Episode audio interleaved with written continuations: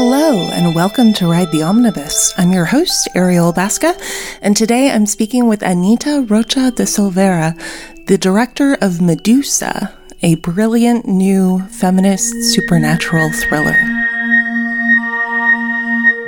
Thank you so much for being able to meet with me. I absolutely adore this film on so many levels because you're working with so many different kinds of ideas at the same time in this sort of genre mashup that's talking about purity culture and the role of women and femininity in a specific place and a specific time. And I wondered if you could tell me a little bit where the idea for this film came from. So the idea was a little bit uh, around 2015. I was releasing my first feature and uh, I read an article about a group of young women that got together to beat another woman because they consider this other woman to be promiscuous. And not only they beat, but was important for this group to make the girl to look ugly. So they cut their face, they cut their hair short. And, uh, and then some weeks after, I found a similar article, but set in another city in Brazil, now if girls a little bit older. And then I started to Google it. And I, I found some different news, not only in Brazil, but in Latin America about this. And for me, that was something that had a lot of to do with the conservative rise in Brazil. Uh, and also made me remind of the Medusa myth, because in the origin of the myth, Medusa was punished by Athena, the virgin goddess, because of the loss of her purity. In one version of the myth, she was raped. In the other, she fell into temptation.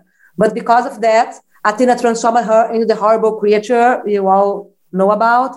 So that was a starting point. And then uh, I want to do. I started doing a big research in the in the ultra right communities in Brazil about the evangelical community, about ultra right YouTubers, and then everything started to to get some form. Wow, it's really powerful the way that the narrative is shaped. But I think one of the most fascinating images that you have is this white mask that is supposed to conceal identity. But it's interesting how they're trying to erase the identity of these other women as well in the process of this vigilante girl gang that is established to chase these women who they regard as impure. Have you had any specific interactions with either other women or people in the religious community that influenced this film? Yeah, I did. Uh, more like uh, I have some friends and people that I know that grow up in the church but now they are not more part of the church most because they they they are gays or from the lgbtq community and they are not accepted in this church. So but i, I talk to a lot of people that grow up in uh, evangelical communities. And uh and for but for me it's not only about uh, our writing the film i was inspired by the one specific church that's very big in brazil but was not my intention to talk about the, all the evangelical communities because they are very different size and very but about more about one specific group that here in brazil is very big a group that is occupying a lot of seats in congress that that is getting a lot of money. So that's uh, this group also has have an army of god but from with male young guys. And uh, and yes by starting in my research i really for me, it was very important to talk more about one specific church. I didn't want to go, and everything that the minister says is inspired by real speeches by real ministers from this church. And um, but the girls, of, of course, I'm stretching up a bit. And for me, what I what I observe a lot is that since they have to control themselves so much, uh, the way they dress, the way they talk, the way they behave, they start to control the others. They start to control their own group, their friends, and they start to control the other girls outside the groups. Like, if I can't do that, why should she doing? And then that's the way to control themselves, controlling the others. Yeah. But but in the, another hand, would the church approve for them to go out at night doing that? So that's why one of the reasons for the masks because they are they have to control, but they they also they can't have any attitude like that because they are supposed to be at home. Yeah. And the entire hypocrisy of the patriarchal system that they exist within, where their behavior is controlled so much, whereas domestic abuse, for example, is completely tolerated. And there are even YouTube explanations for how to apply makeup so no one has to look at your bruised face. Exploring that angle of domestic violence as well is something that you see that a lot in a lot of Christian households pretty much throughout history. But watching it here, it feels so fresh and so different the way that it's portrayed in this new context. Is this something that is on the rise with the younger generations? I think in Brazil, uh, we could feel a conservative rise in 2013. And then uh, now things are a little bit are changing a bit with with the elections that are coming and with but I think th- things now are starting to change a little bit for the best. But from at least 10 years, we, felt a lot of a, a, big conservative rise. And the people from this, and these people from this ultra right, they have money. So they, they had much more money to do videos and to, and they are, they are, they're much more invested, I think, in creating materials. And so, for example, during Dilma impeachments and Bolsonaro election in Brazil, the ultra right videos, they were very well made. They have, you could see there are a lot of production value on them. And then I, I found out a lot of ultra right YouTubers that they also are doing videos with a lot of money, with great quality, and that's very attractive for our young generation. And some of the videos that I found out was not people that are openly talking about politics, but for, for example, I found one girl that she was talking about makeup and beauty, and but she would say a lot of very conservative things also, like how she should be submissive to her husband, how she should make do this makeup to attract men, how she should behave on church and things like that. But was supposed to be a makeup channel, but she was also while teaching makeup saying a lot of things about women being submissive to men. And I even found other YouTubers that are more political, like uh, a young woman that would talk about the feminism being the the end of the world, that we should stop the feminist movement, and how she, she was proud to be submissive to her boyfriend and her husband, and things like that. So, so yeah, I'm, I'm pretty much afraid about what we can we can find online, especially think about a new generation that sometimes the the fact that the, the parents have no idea what they are watching mm-hmm. because one video can take to the other and then we are you can you never know what to what's to be the next video yeah. And I wonder also, how has this film been received in Brazil compared to the rest of the world? No, so far the film has only played in film festivals in Brazil. It was not commercially released yet. And uh, yeah, I think in Brazil, people can identify more what's the church I'm talking about, the ministers that inspire the character of the of the of the minister, and things like that. People can, but I don't think that makes any difference in comprehend uh, understand the story. Yeah, but so far the audience that watch is pretty much a festival audience, and uh, since the name of the film is Medusa, I think it's pretty much out of the radar of the ultra right. They didn't really realize this. So, and they they're not they're not going to the film go to the movie theaters much, but yeah. So far, I think the big difference that people in Brazil can identify some things more more. To, they can see what's what I was inspired in real life by some of the elements in the film, but nothing that that can change the way you understand the movie. Yeah. And that's so fascinating too, that Medusa would almost provide a mask for the film in some sense as well. But I love the central mystery and the central character in the film is someone who experiences disfigurement and so much of her life just changes from the second that she is given this scar and that she has to completely change her circumstances of how she's living. I love the central mystery in these rundown hospital wards and the creepy staff the way that you portray them is fascinating. When you were casting these parts, how difficult was it to find people who fit what you were thinking?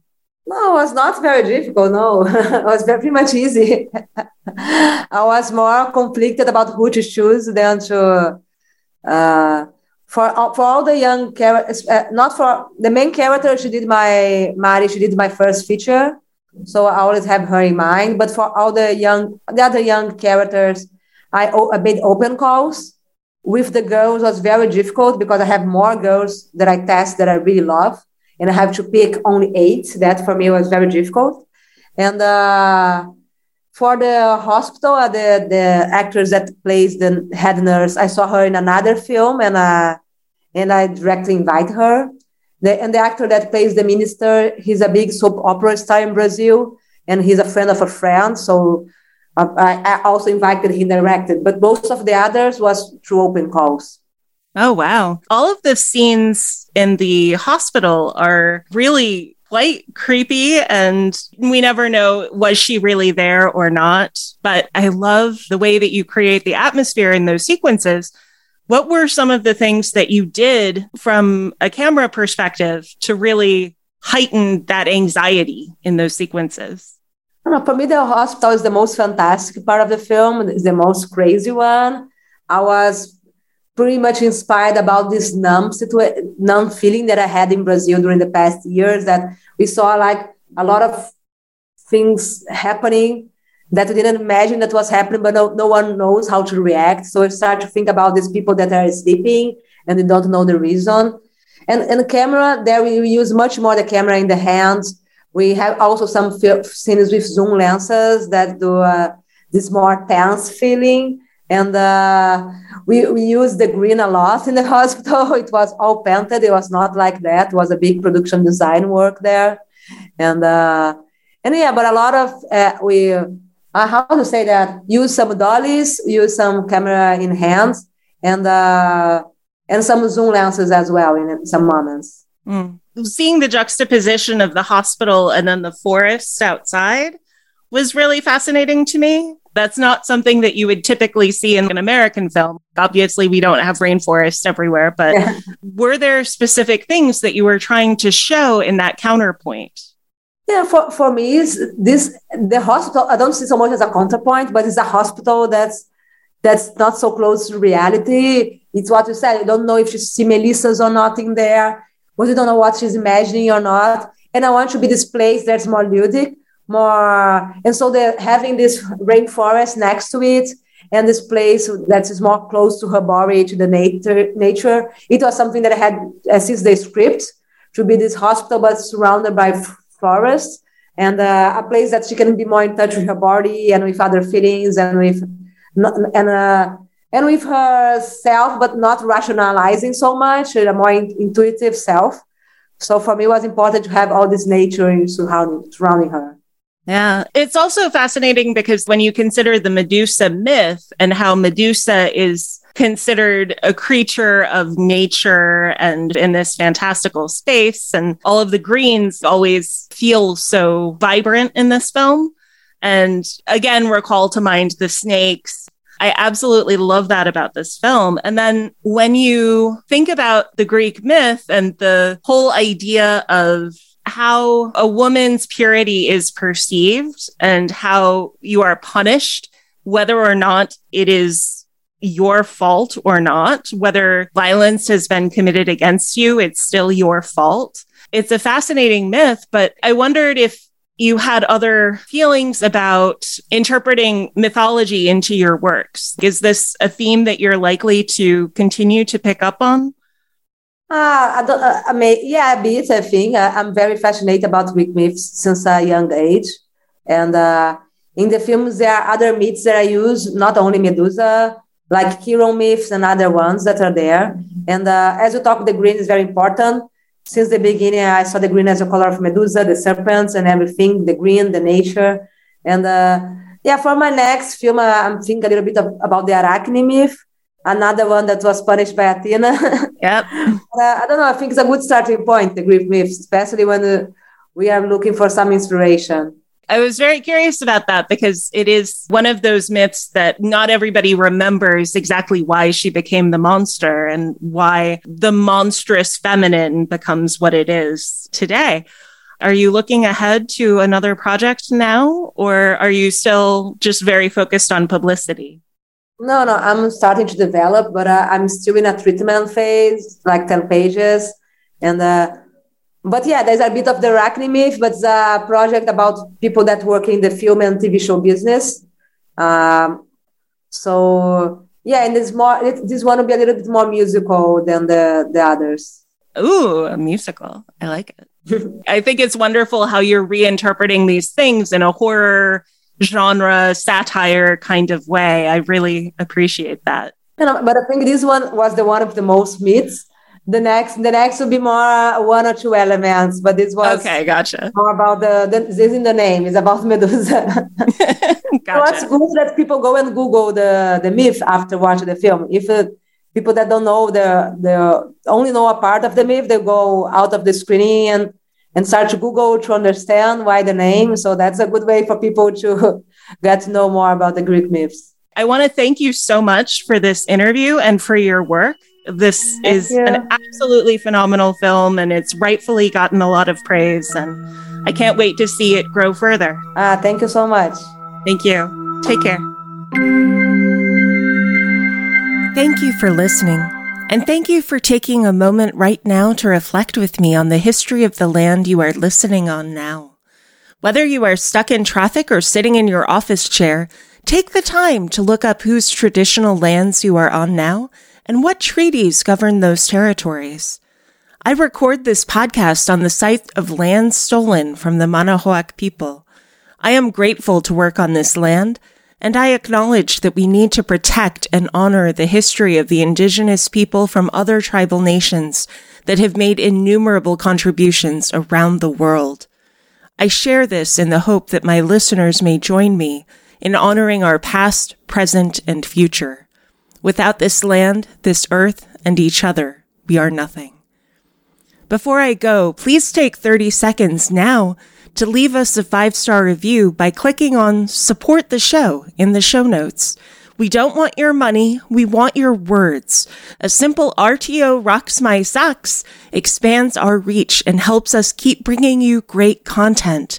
And connect with us on Instagram and Twitter where we are at Omnibus Ride. You can also visit our website, omnibusride.com, where you can go to dive deeper into our content and learn more about the show. A special thank you to our amazing editor, William Dass. We truly couldn't do what we do without him or Danielle. Be well, be safe, and keep in touch.